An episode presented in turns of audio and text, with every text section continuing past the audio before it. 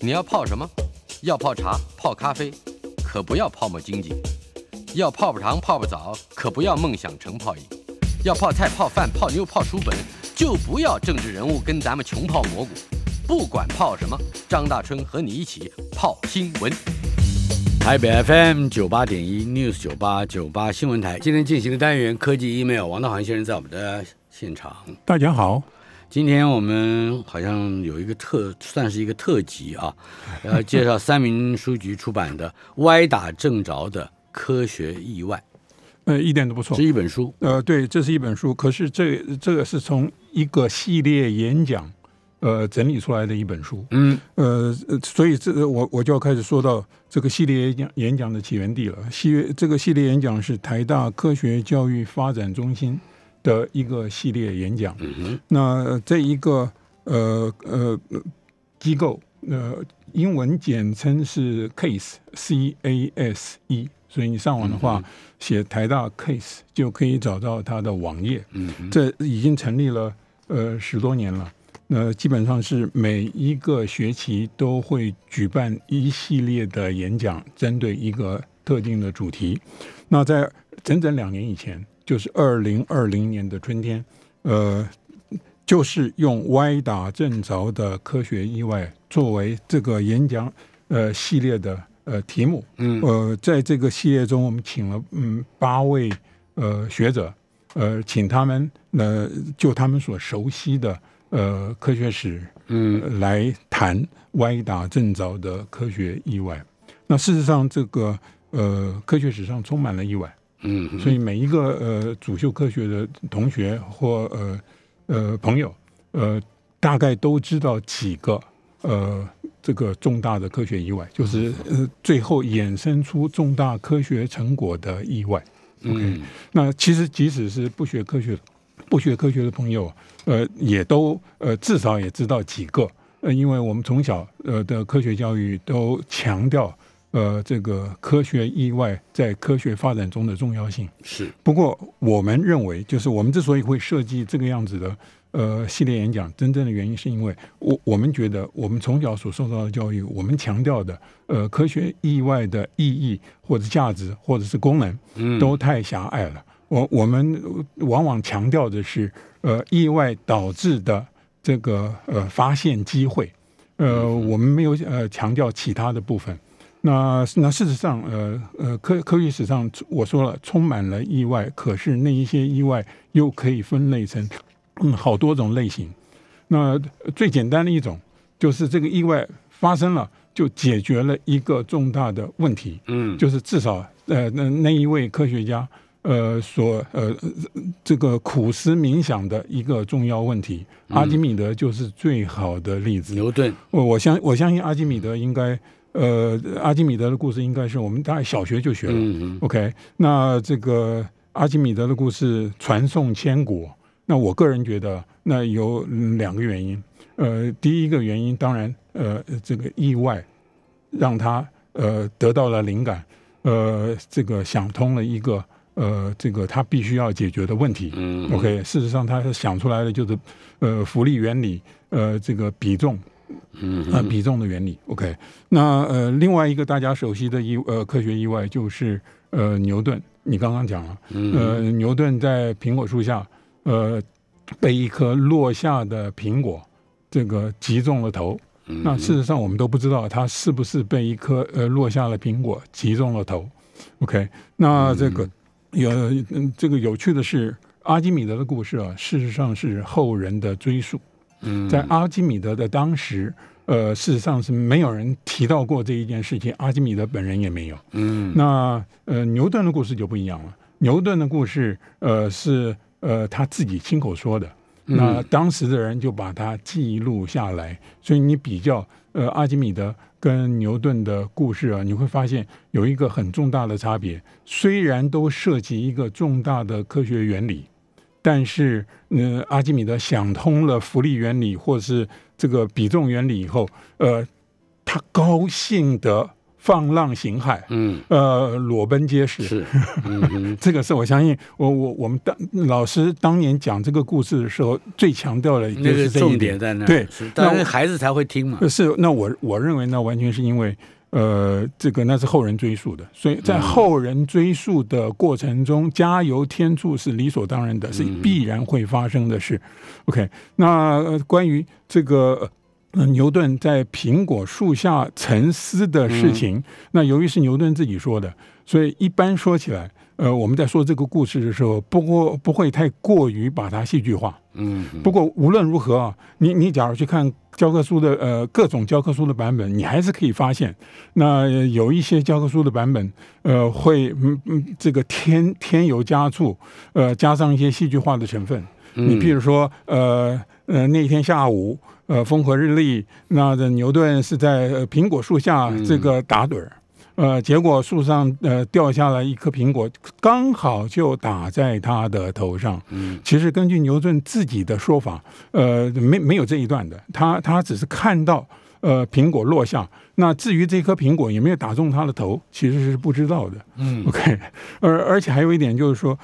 呃，我们假如把牛顿的最重要的科学成就，就是发现万有引力，呃，这个把它归结于这么一个意外的话，那我我也我我也觉得哈，那就是把牛顿所想解决的问题啊，呃，看得太简单了。嗯相对说起来，相嗯、阿基米德所想要解决的问题，呃，单纯的多，单纯的嗯多，所以靠一个浮浮力原理，嗯马上就可以解决。嗯那可是这个呃这个呃地地呃地心引力或者是重力，呃，那就不是那么简单了。而且呃，牛顿说他当年呃这个得到灵感，事实上才也不过大学都还没有毕业，才才二十多岁20。多嗯岁，哦，对，那他还要等至少呃二三十年才想通，呃，应该是二十年，至少嗯二十年才想通整套原理，而且他嗯为了要这个证明地心呃地心引力。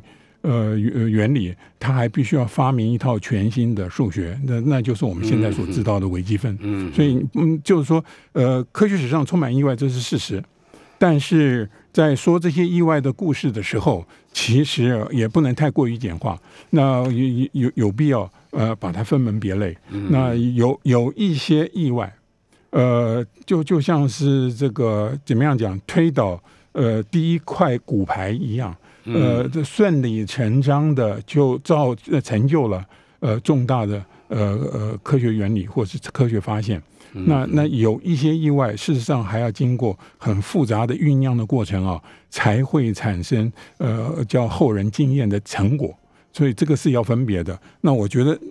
那、这一系列演讲，呃，这个分别的讨论了好几种不同类型的科学意外，是值得大家阅读的。好，这是对这本书做的一个很这个精简的介绍。另外，呃，我们今天可能要有一些选段啊，对于呃，也许我们平常就熟知的某一些发现，嗯、他们到底它的意外以及歪打正着的更深刻的特质究竟是些什么？先谈谈，哎，我小的时候就碰到过我非常恐恐怖的一个事情，叫做，哎，那时候叫沙粒豆麦肚，现在叫沙粒豆麦。呃，没，没错，没错，没错，没不不过我我我的建议是这样子，嗯呃，今年是二零二二年嘛，去年二零二一年，明年是二零二三年，啊，那是呃那涉及一个重要的科学发现，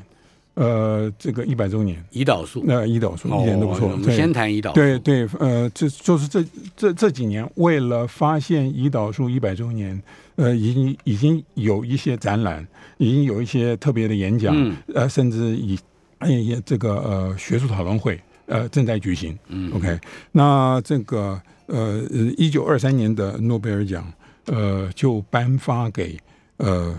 呃发现胰岛素的两位学者，是，那呃，那那都那就是加拿大多伦多大学的学者两位，嗯那一位是多伦多大学的生理系主任，那一位是甚至不是正式的教师或是研究人员，嗯呃，那个人叫做班廷。OK，、嗯哼那当然，我们现在呃，这个一谈发现胰岛素的攻击，基本上都集中在班廷这一个人身上。是那呃，他们的得奖事事迹，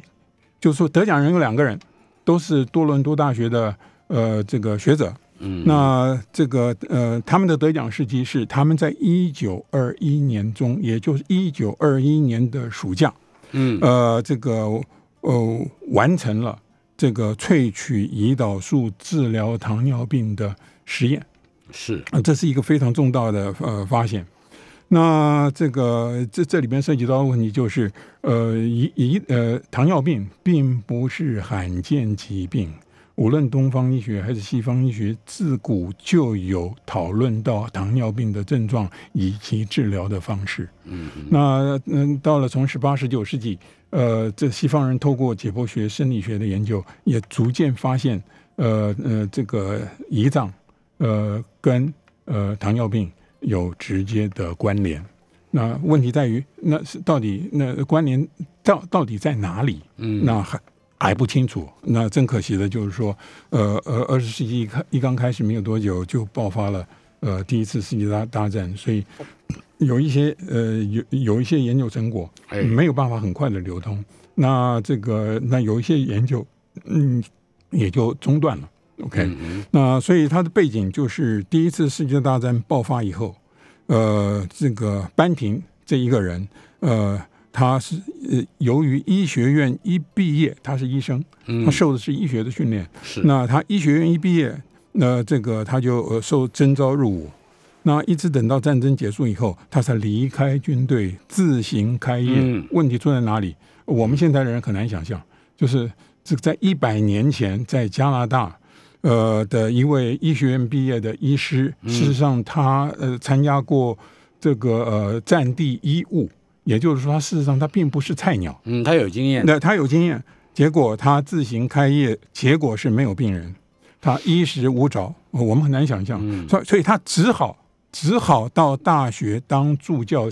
兼差。嗯 OK，那这个这所谓的那当时的所谓的助教就是工友，就是杂工了。嗯哦 OK，、嗯那他在忧心忡忡、百无聊赖之际啊，就是一九二零年十月底，嗯嗯呃呃，临睡之前，因为心烦意乱，事实上也睡不着觉。他临睡之前读到一篇论文，那那一篇论文主要的发现是，胰脏里边有两种组织，那一种因为胰管结石而萎缩，嗯那另外一种组织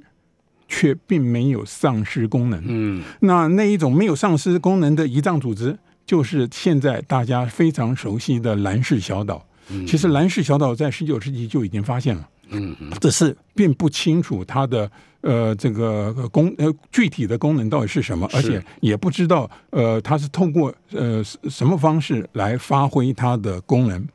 那呃这一篇报告指出来，就是胰脏有部分组织萎缩，可是呃兰氏小岛并没有萎缩这一种胰脏，嗯那呃病人并没有出现糖糖尿病的症状。嗯，所以以这就直接的联系了呃兰氏小岛是与糖尿病的关系。嗯嗯那班廷读了这篇论文，你想想看，他他当时是为他自己的开业行医赚钱伤脑筋，嗯他事实上并没有受过研究的训练，嗯可是他读呃，他读这一份专业的呃这个外科医学的学报，看到这一篇论文，他立刻就想到，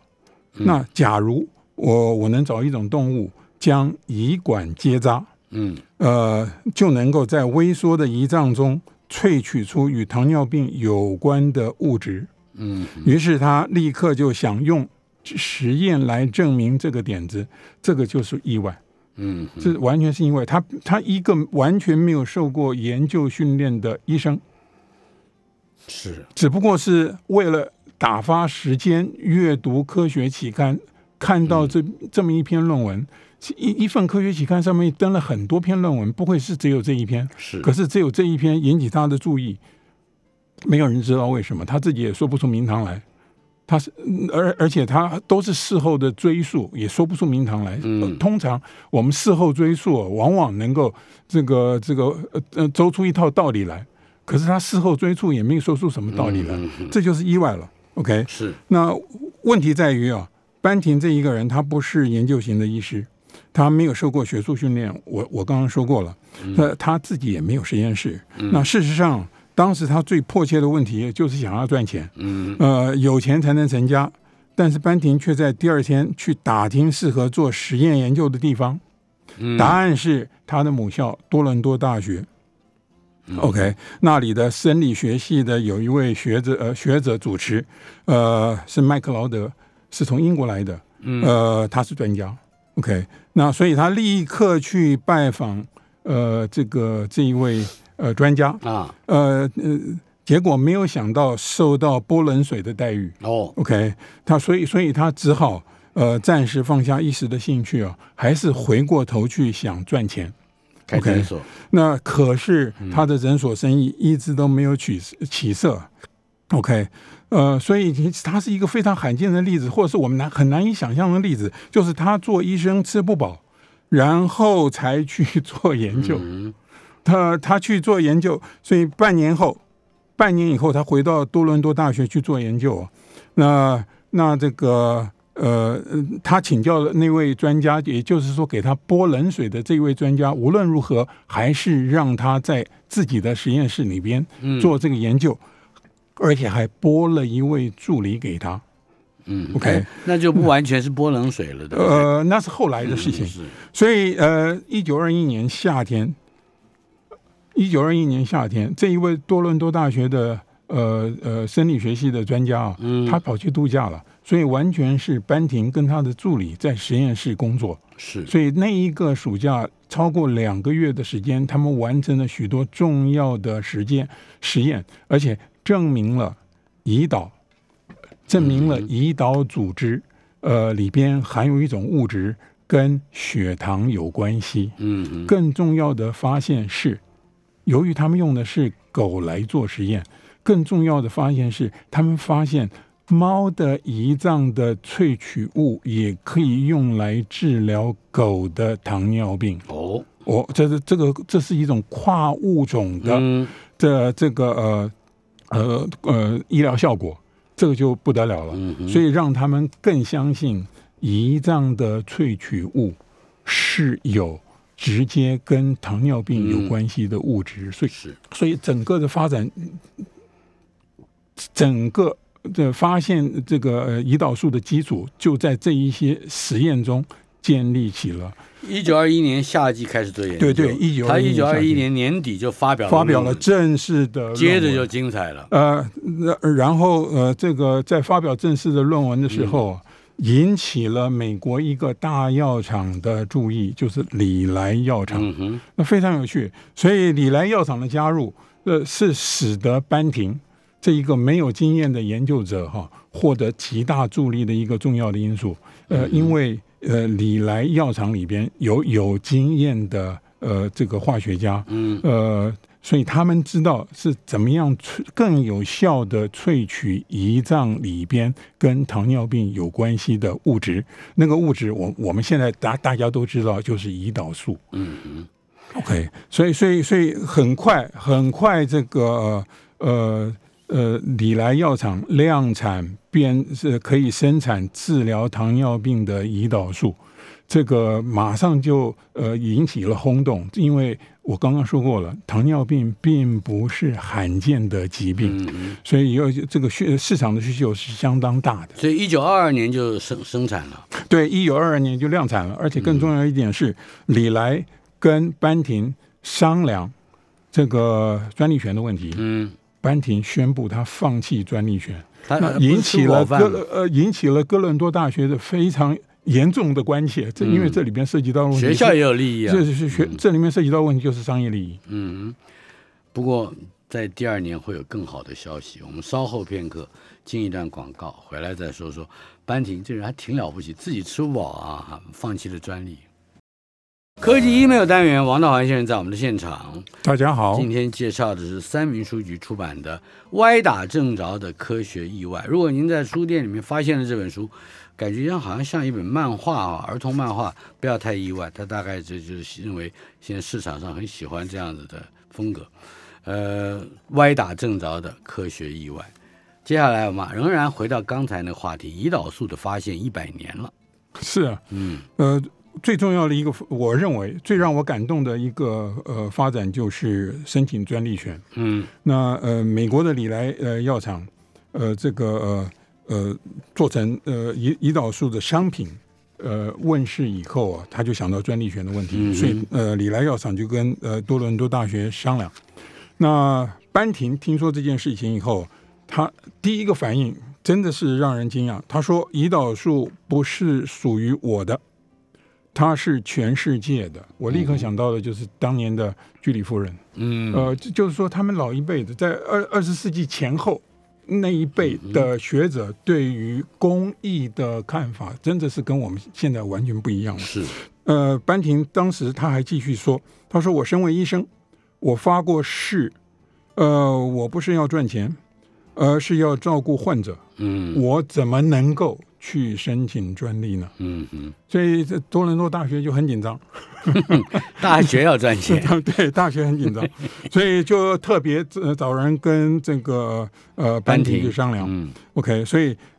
所以最后的结呃折中的结果是这样子，就是班廷嗯呃把这个专利权呃卖给学校，嗯，然后由学校出面去跟药商谈判。是那班廷呃卖给学校的价钱是一块钱。一块美金，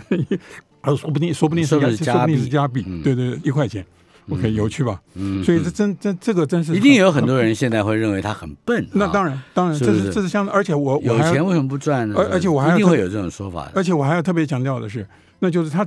直到他得到诺贝尔奖，他仍然是加拿大多伦多大学的呃非正式雇员，嗯，他并不是正式雇员，是他不是一个正式的研究人员或者是一个正式的教师。嗯，也许他不没答应啊，呃他认为去了那里就变成进入商业体系了， 那他得到了诺贝尔诺贝尔奖以后，因为他算是第一个得到诺贝尔奖的加拿大人，嗯所以他变成加拿大的英雄。嗯 OK，所以所以多伦多大学在这一种情况之下，不得不立刻改这个这个给他调整职位，嗯，哦，所以所以也也当然也帮他加了薪。是，哎，这个班廷呃这种这种风格哈、真的我们觉得这种人格真的是应该大肆的推广一下。不容易了，嗯不容易了。我我觉得时代风气如此，你你要求一个人做班廷，那你太残酷了。嗯哼，那只好自己想办法做。来，我们来看看我们刚才提到的沙粒豆麦，为什么那个肚子不见了？呃，我想跟跟翻译有关系吧。嗯，呃，沙粒豆麦的故事。对对对，那这个沙利动脉的故事是你刚刚说的一点都不错。那那那是我们小学的时候，对，我们小学的时候就就是一九六零年代，嗯呃，这个一个悲剧，一个世界性的悲剧。OK，那沙利动脉的故事其实是要再往前推，嗯，不仅仅是一九六零年代，嗯要要要跟第二次二战世界大战、嗯第二次世界大战以后的市局讲起啊。嗯哼，那一方面啊，呃，嗯，第二次世界大战的直接的后果就是科学与科技成为主流意识形态。嗯什么意？思呢？意思就是说，大众相信科技是解决问题的万灵丹。那另外一方面啊，呃，在冷战的格局，呃，就是一一九四五嗯年大大战结束以后，那事实上这个呃另外一种战争形式在进行，那就是冷战。那在冷战的格局中啊，对于科技的信仰也成为焦虑的源头。嗯那就是大国，大国，特别是大国，呃，担心丧失竞争优势。OK，那这个第二次世界大战的热战，嗯呃，与二次世界大战之后的冷战，嗯哼，都使许多人焦虑、失眠，睡不因好此觉。呃，因此啊，镇静剂、安眠药就成为畅销的药，其实一直到今天都是这样。是 OK，大药厂真正赚钱的药不是伟大的致癌的药，大药厂真正赚钱的药是这种日常用药，嗯呃，镇静剂、安眠药，头还有头什痛么胃药药啊嗯等等等等之类的。OK，那那当时常用就是呃这个二次世界大战前后常用的安眠镇静剂，嗯哼呃是巴比妥盐酸，啊、巴比妥酸盐，嗯呃那呃，嗯那它它是一种化学物质，细节我们就不要多说了。那呃，它是有副作用的。是那呃，婴儿意外致死，甚至呃用来做自杀的、嗯呃这个药物啊，这种消息啊就时有所闻。因此啊，全世界的药厂都在寻找替代物。OK，那讲这段往往事啊，呃，我们还要再提另外一条有趣的相关线索，那就是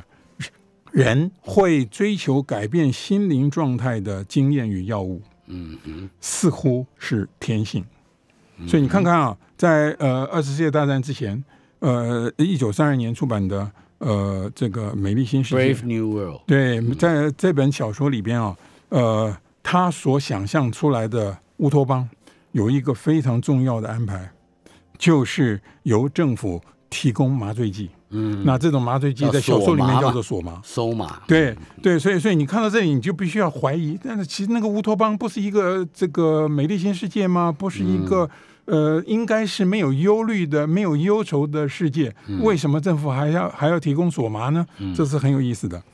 那这是很有意思的问题。那《美丽新世界》的作者赫胥黎，他在一九五六年六月嗯在《伦敦时报》上发表投书。嗯也就是说，出版了《美丽新世美丽新世界》的二十多多年以后啊，那他呃发表读者投书，他认为啊，人类会主动追求改变心灵状态的呃这个药物，嗯，呃，在这种事情呢，在史前时代就已经开始了，这就是是人说这的本性，嗯这这，所以所以他才说这是人的本性嘛。那最早的改变心情的办法就是喝酒，所以哎人人类是很早就发明喝酒了。那所以呃，赫胥黎因此哈、他在那篇读者投书上面，他是公开向实验呃实验室的科学家来挑战，就是说呃嗯你有没有办法？既然人有这种天性，你有没有办法找出比酒厂、酒庄的产品更好的玩意儿、 嗯， o k 那就这嗑药啊就是对嗑药那位于西德的一家小药厂就在这个时候，啊，呃，发明了一种药。嗯 OK，那这一家呃小药厂啊，其实没有什么名气。那这个它呃能够生产盘尼西林，那它是盟军所认可的第一个德国制造的抗生素。哦，那事实上啊，药厂的老板、药厂的研发主管都没有什么开发医疗用药的经验。那能够以生产抗生素起家，已经是非常好的成绩了。嗯，那然而，呃，生产抗生素的对手很快就出现了。是，那所以他们生产抗生素的利润就开始下降。嗯那于是呢，他们急于开发新药。那当时开发新药的方法主要是靠经验，其实直一直到今天，那经验也非常的重要。那呃，除了靠经验以外，在当时开发新药是想当然尔的推理。嗯 OK，那最常用的方法就是结合几个已知的现成分子，制造新的分子，嗯再测试医疗价值。OK，、这几乎等于尝试错误方 法。OK，那这个、呃沙粒豆麦就是这家小药厂以这种方方法产生出来的化学分子。嗯那事实上，瑞士一家制药厂早就发现这个分子，可是没有发现什么医疗用途，嗯就放弃了，连专利权都没有申请，嗯这就便宜了这家西德小药厂，是，它取得了二十年专利权。嗯哼，那问题在于啊，沙利豆麦啊，他没有医疗它价值，没有医，疗价值，嗯就是当时，当时，呃，就是这个药厂生产出这个医呃呃化学分子，没有找没有找出它的医疗价值。那它既不是抗生素，也不是抗组织胺，那更不是镇静剂。嗯那实验室的研究人员发现啊，它最大的特点就是哈、呃，找不到致死剂量，这什么意思呢？随便吃，呃，就是你任何一种化学分子，嗯要有做药的人类使用的药物的潜力的话，你都必须要先透过呃动物实验。嗯，那透过动物实验，第一个要检验的就是致死剂量，看看嗯这个用多少剂量才会影响到这个动物的性命。这一点，这个资讯是相当重要的。可是沙粒动脉这个呃呃分子，在实验对于实验室里面常用的动物，似乎没有任何的致死剂量，就是你用多大的剂量都不会造成死亡的个案。嗯这是非常有趣的。呃，所以啊，所以这个推论很简单，嗯呃，因此被认为是安全的药，这是第一。嗯嗯 OK，由于找不到致死剂量，所以首先确定了它的安全，嗯嗯然后实验室里边的开呃开呃开发药的科学家啊，他推测嗯呃沙粒动脉跟这个巴比妥盐的呃这个呃分子构造是相似的。那哦我们现在知道，那这根本就是胡扯，那嗯就是乱猜，那那就表示这一个呃，这个研研研究人员他完全没有经验、嗯 o k 所以他不知道。那事实上这是两回事。嗯那呃所以所以第一个它是安全的，第二个嗯他认为它跟巴比妥呃这个这个呃的分子呃在结构相上似是非常的相所以似，功能相似因此，他认为这是可以当做安全的镇静剂跟呃这个安眠药。OK，有趣的地方就就在这里，所以所以当时啊根本就没有做大规模的人体实验，就直接的直接的分发给医师，让医师去找病人试用，而且甚至他就是在药房里根本不需要处方签就可以买到的药。就是试试吃试用啊一点都不错。有趣的地方就在这里。科技 email，王道涵现在我们的现场说的是三民书局出版的《歪打正着的科学意外》，话题进入沙粒豆麦这个药。呃，对了，呃，我刚刚已经说过了，呃，西德那家小药厂他们呃开发了沙粒豆麦这个分子，嗯他们认为沙粒豆麦跟呃这个流行的这个呃安眠药跟镇静剂啊，在分子结构上是相似的，嗯而且呃他在实验室里边以动物实验发现。呃，它没有致死剂量，也就是说，相对来说，它是非常安全的药。那因此就把呃沙利动脉当成镇静剂推广。那由于呃它非常的安全，所以甚至不需要处方签就可以在药房买到。嗯那呃，一九五五年，呃，这家小药厂就在西德跟瑞士，呃，把这种药分发给医师，让医师去让他们的呃病人试用。一刚开始啊，呃，这个药厂宣传这一种药的功能是可以当做控制癫痫症的镇静剂。嗯 OK，那事实上，那这个呃那些临床医师发现哈、用来当做控制癫痫的镇静剂是无效的。哦那沙粒动脉可是发现，呃那这个医师发现沙粒呃沙粒动脉对于病人最大的影响，可以是让病人睡得安稳。那安眠因作用因此这个药有安眠的作用哈、那药厂老板因此就非常非常的高兴。那所以一九五六年，在一九五七年就在呃德国上市啊。那这个它的广告词就是啊，呃，沙利动脉是安全的安眠药，嗯是安全的镇静剂。那结果呢，药厂就赚了大钱了。嗯那这个员工数量增加，你就可以来证明呃药厂赚了大钱。是你你增加到嗯多少程度呢？就是一九五四年这个药厂，它的员工总共有四百二十人，嗯是那到了一九六一年，它的员工增加到一千三百人，你看看它就多是生产这种对药。对对，你看看它多么的赚钱。嗯 OK，呃，不是，这是这家药厂的主力，呃，沙利动脉是这家药厂的主力。那呃，所以一九五六年六月啊，呃，赫胥黎在伦敦发表投书那一个星期，这就那么凑巧，嗯那英国一家制药公司就收到了德国呃药厂寄来的沙利动脉的招来的文件，嗯那老板就签下了这个代理权。嗯那这一九六零年，呃，八月就到雪梨推广，结果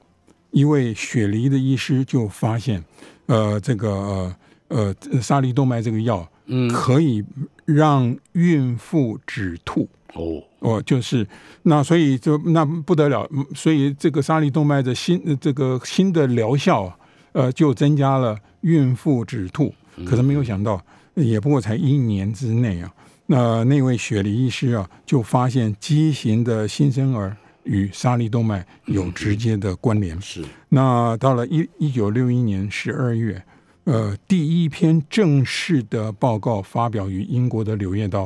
那呃就是宣布，呃，这个沙粒动脉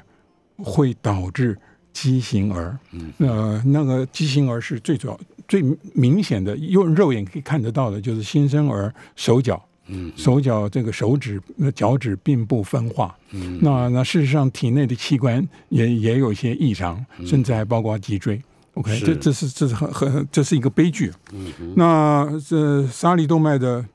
结果，那一九六一年事实上呃十一月，一位德国的小儿科医师啊，也在学会中报告同样的发现。嗯，那所以一九六一年是非常重要的，是呃一这个呃一个关键。那沙粒动脉的后遗症就是孕妇服用后会生下手脚畸形的新生儿，还有其他的畸形了。那是，可是你这个事情到底要怎么样谈？当然很快，很快，呃，沙粒动脉就下架了。那然后那个呃呃诉讼呃纠缠了非常的久。那、呃、估计全世界，估计全世界、啊受害的新生儿超过一万名。是呃，那这个呃德德国最多，这是这是毫无疑问的。那呃，然后呃德国有六千人，那英国就至少有呃两千人。嗯那这个加拿大当然是比较轻微，那嗯只有呃一一百多名。嗯那呃受影响最少最小的受影响最小的是美国，嗯，因为美国 FDA 一直都没有发给许可证。好像跟一位女士有跟一关位女士有直接的关系。那一位女士不是职业科学家，她也也没有受过这个科学的训练，可是她就风闻沙粒动脉的问题，呃，所以就利用行政的手段，呃呃，这个延迟了呃核发这个呃许可证，所以一直到呃正式的科学报告出现。那所以美国是从根本就没有发给许可证，所以它在美国的呃嗯嗯呃的呃一点都不流行，所以造成的案例也也非常的少。那不过当然，呃，事后呃嗯事后大家总要检讨这个事情到底是怎么发生的。我们刚刚已经描述过了。那事实上，呃，在当年制药的技术、制药的理论，呃，还有制药的伦理，事实上跟现在呃是很不相同的。那我们现在关于呃呃药品上市的核准的过程，也比要过呃比六十年前、七十年前要严谨得要多了要啊嗯复杂的多，呃，呃不仅仅是严谨而已，而且要复杂。OK，那呃，嗯不过这里边涉及到一个问题，就是这一个分子啊，的确非常沙粒动脉这一个分子的确是是是一个非常奇异的分子。这话怎么讲嗯呢？这这我刚刚已经说过了，呃，在当年在实验室常用的动物身上，你找不到。致死量，也就是说，你无论给那一些动物多大的剂量，都不会伤害那些动物的健康与性命。嗯 OK，那一直到事后，我、这个事情整个爆发开来，学者进进一步的想要研究、想要了解沙粒动脉这种分子为什么会造成畸畸形的新生儿，嗯那才发现，那事实上，呃，实验室常用的呃动物中，极兔子要用极高、极高到不可能的剂量。哦兔子才会出问题。就是我们一般正常的做实验，不可能使用那么高的剂量。嗯兔子，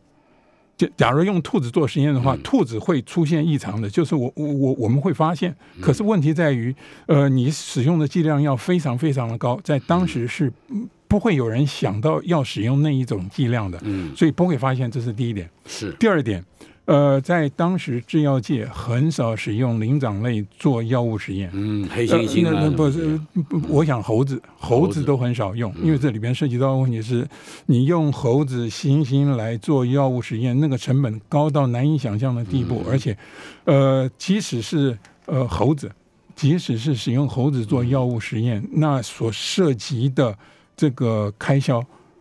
成本。都非常非常的巨大，这个是这个我们也是我们现在很难以想象的，所以所以沙粒动脉你到底要怎么说这件事情？嗯那其实呃，你当然可以指责药厂是是是是这个怎么样讲？呃，太过于草菅人命。嗯可是你要是了解当时的情况的话，呃你你大概也也也不忍心那样子的苛责。而且更有趣的一件事情是这样：那那就是后来发现沙粒动脉，事实上是在一九六零年代，呃初期，也就是说这个沙粒动脉呃爆发了畸形新生儿事件之后，嗯闯祸以后，闯祸以后，呃，然后这个呃学者才发现沙粒动脉的确有它的罕见的医疗价值价值，也就是说其他化学分子呃没有的医疗价值。嗯，呃，你譬如说它可以对付呃某一些疾病所引起的自体免疫反应。嗯哼，哦，那你们这个第一个发现呢，就是有以色列的科学家发现，呃，沙粒动脉可以用来抑制呃麻风病人呃身体所产生的自体免疫反应。嗯哼，呃，那那呃使使用沙粒动脉是非常具有疗效的。后来又发现沙粒动脉嗯呃可能有呃抑制肿瘤，也就是说可以、呃抗癌呃抗癌。嗯 OK，然而然后做了很多的实验，那大部分的这个呃肿瘤呃都无效，可是有一种肿瘤有效，就是呃这个骨髓瘤，呃嗯哦，嗯骨髓瘤是有效的。OK，然后后来呃艾滋病爆发，那又发现沙粒动脉呃可以用来呃这个抗艾滋这这这这呃这个对抗这艾滋病毒。嗯 OK，所以所以就是说，所以现在科学家是花了很多功夫在研究沙粒动脉这个分子到底有哪一些特特性。水能覆舟，也能载舟一点，不错水呢成也萧何，败也萧何。不不，真正的一个问题在这里，我刚刚已经说过了。呃，这一个分子，瑞士一个药厂已经发现了。嗯，呃，可是由于没有发现呃它的医疗价值，所以就放弃不用。嗯所以，假如没有呃德国的这个小药厂重新发现这一个分子，而且用很轻率的方式让它上市，假如不是这样的话，嗯大概沙粒动脉永远不会成为医师的呃这个呃用药的选单。非常谢谢道海先生。